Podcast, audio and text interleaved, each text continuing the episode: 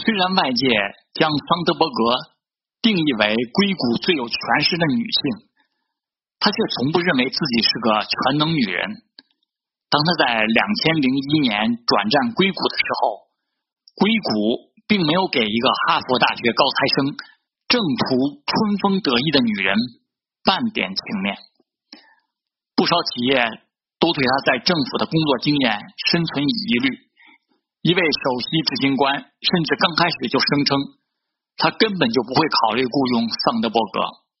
花了整整一年，顶住了压力与偏见，他才被当时名不经传的初创公司谷歌纳入麾下，开始了自己在硅谷升级打怪的晋级之路。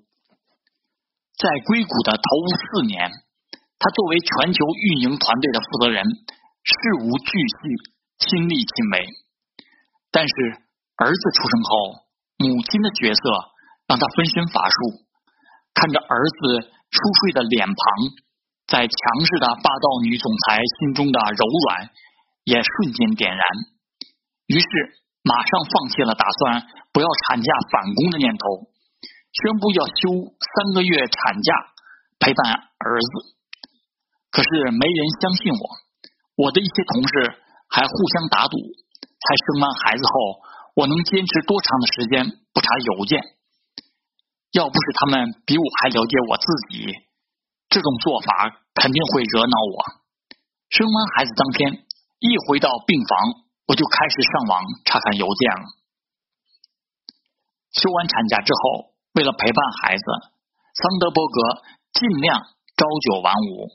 但因为担心这样的出勤记录会有损他的公信力，他不得不在早上五点就开始查收邮件，而孩子睡去接着加班工作。这样的工作状态让他身心俱疲，不仅有工作上的疲惫，也有作为母亲的内疚。